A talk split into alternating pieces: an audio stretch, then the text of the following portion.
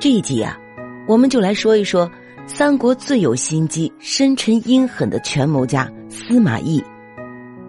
三国时期啊，是一个英雄辈出的时代，譬如诸葛亮、曹操、刘备、孙权这些人，因为《三国演义》的演绎啊，使他们的形象特别深入民心。不过，正所谓山不在高，有仙则灵；水不在深，有龙则灵。这些驰骋一时的英雄最终都没能统一天下，反而被一位名声不怎么好的人给统一了天下。司马懿，司马懿字仲达，生于公元一七九年。他比曹操、刘备、孙坚这些老牌枭雄啊年轻了不少。也正是因为如此，他完美的避过了与这些枭雄进行正面冲突，保存了实力，实现了最后的逆袭。就像诸葛亮有个外号叫卧龙，庞统有个外号叫雏凤一样，司马懿也有一个外号叫种虎。以虎来比如名人，我们很能理解，可是种是坟墓的意思啊。为什么司马懿会在外号之前被人加上一个这样阴森的字呢？因为啊，司马懿就是一个特别阴狠的人，他的长相就曾经让曹操极为忌惮，称他是阴世狼顾，为此惴惴不安。在史书上明确说一个人面相不好的还有一个人，我们前面也讲过，那个长颈鸟喙的越王勾践。事实上我们在范蠡那集也专门讲过，这勾践啊也的确是只能共患难，不能共富贵。俗话说啊，英雄惜英雄，这曹操见到刘备就是这种英雄的感觉。不过司马懿给曹操的感觉啊，完全不是英雄惜英雄的感觉，而是一种阴森狠毒的感觉。虽然曹操也被人称为奸雄，但实际上他的性情还是很阳光的一个人。他喜欢唱歌，你看他能写出醉酒当歌、人生几何的激扬文章，就知道他是个性情中人。还喜欢美人，又好大喜功，爱结交豪杰，议论天下大事，甚至还当过刺客，刺杀过董卓。但是司马懿不一样，司马懿跟曹操、刘备、孙权他们啊都不是一种人。那仨是阳刚之气的极点，充满了雄性的色彩，是开拓进取的；而司马懿是阴狠之气的极点，他不爱唱歌，不爱美女，甚至看上去啊也没啥脾气。你看啊，人家被诸葛亮骂是女人也无动于衷，他喜怒不形于色，将自己的一切都隐藏了起来，像秃鹫一样等待机会，一击致死垂危的猎物。所以啊，曹操本能地讨厌这种人，认为他不是刘备那样的英雄，而是个野心家、坏人。为此啊，他多次给儿子曹丕说，一定不能重用这个人，他一定会败坏咱们家天下的。那至于曹操为什么不杀司马懿呢？司马懿代表的不是他一个人，而是横跨三国的一个超级大家族。曹操啊还真不敢杀他。于曹操而言，曹操对于司马懿的态度啊是复杂的，主要分为三个阶段。第一个阶段是爱之切，曹操在听说司马懿的大名之后，因爱其才，先后对司马懿抛去两次橄榄枝，足见曹操对司马懿的求才之心。第一次啊，曹操对他官拜司空，专门安排人事部的人去请司马懿。结果啊，司马懿耍起性子不来。不来的原因是因为啊，曹操的出身不好。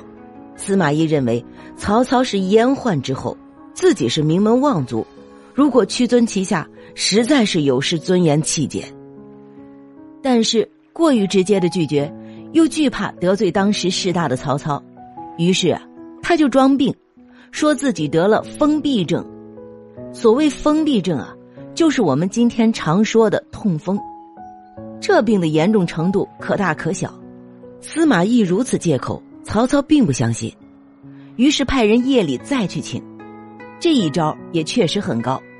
一般来说吧，这类把戏白天表演成功，那是因为白天准备充足啊，但通常到了晚上基本就会放松警惕，哪里会料到曹操的突袭呢？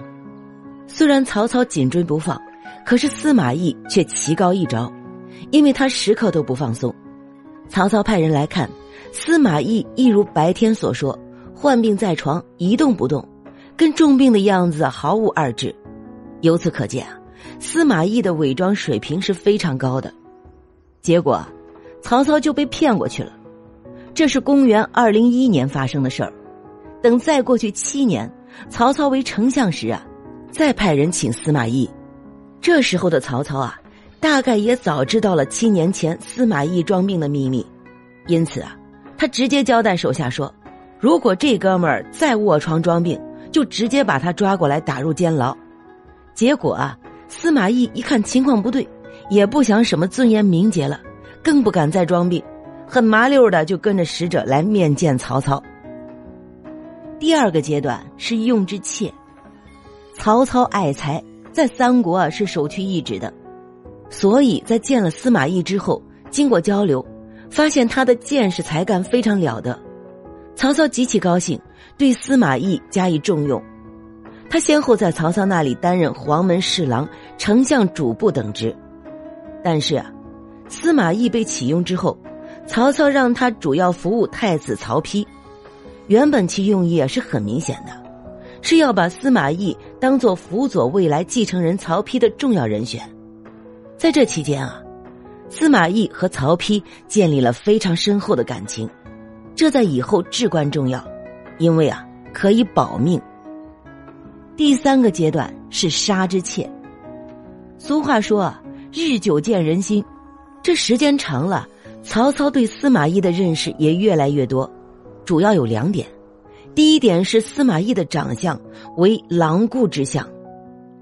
古人相信面相占卜之说，有此类面相之人，非奸即恶，或为霸王之相。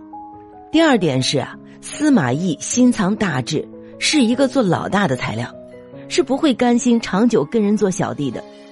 两者结合，曹操的担心和疑虑就更为明晰的严重起来。如今自己还在，尚能控制，若日后司马懿翅膀长硬，夺了自己辛苦打下的曹氏基业，那也不是没有可能啊。故此曹操乃对司马懿顿起杀心。司马懿敏锐如狼，立即发现了曹操对自己的态度微妙，就赶紧啊一边跑到曹丕那里说好话，一边十分卖力的好好表现，显示自己根本就是忠诚之人，没啥野心。后来正是因为曹丕的劝说，方才打消了曹操的疑虑和杀心。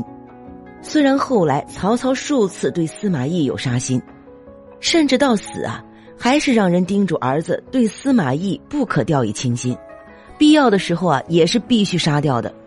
但最终司马懿都不仅通过自己的机警躲过了灾难，而且啊还获得高位。从拒绝接受曹操到被逼接受，再到躲过曹操的杀意，这一系列的过程可谓是惊心动魄，倘若换一个人啊恐怕都要死几回了。但司马懿却能在刀锋上走出来，其心智和能力绝非常人可比，着实厉害。其次啊，我们来看看司马懿和诸葛亮之间的较量。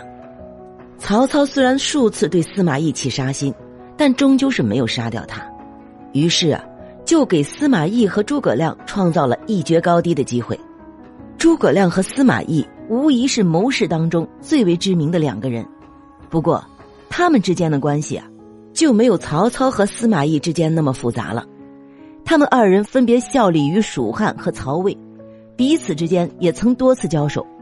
最终啊，诸葛亮输了，不是计谋不如司马懿啊，而是寿命太短。可以说啊，司马懿把诸葛亮给熬死了。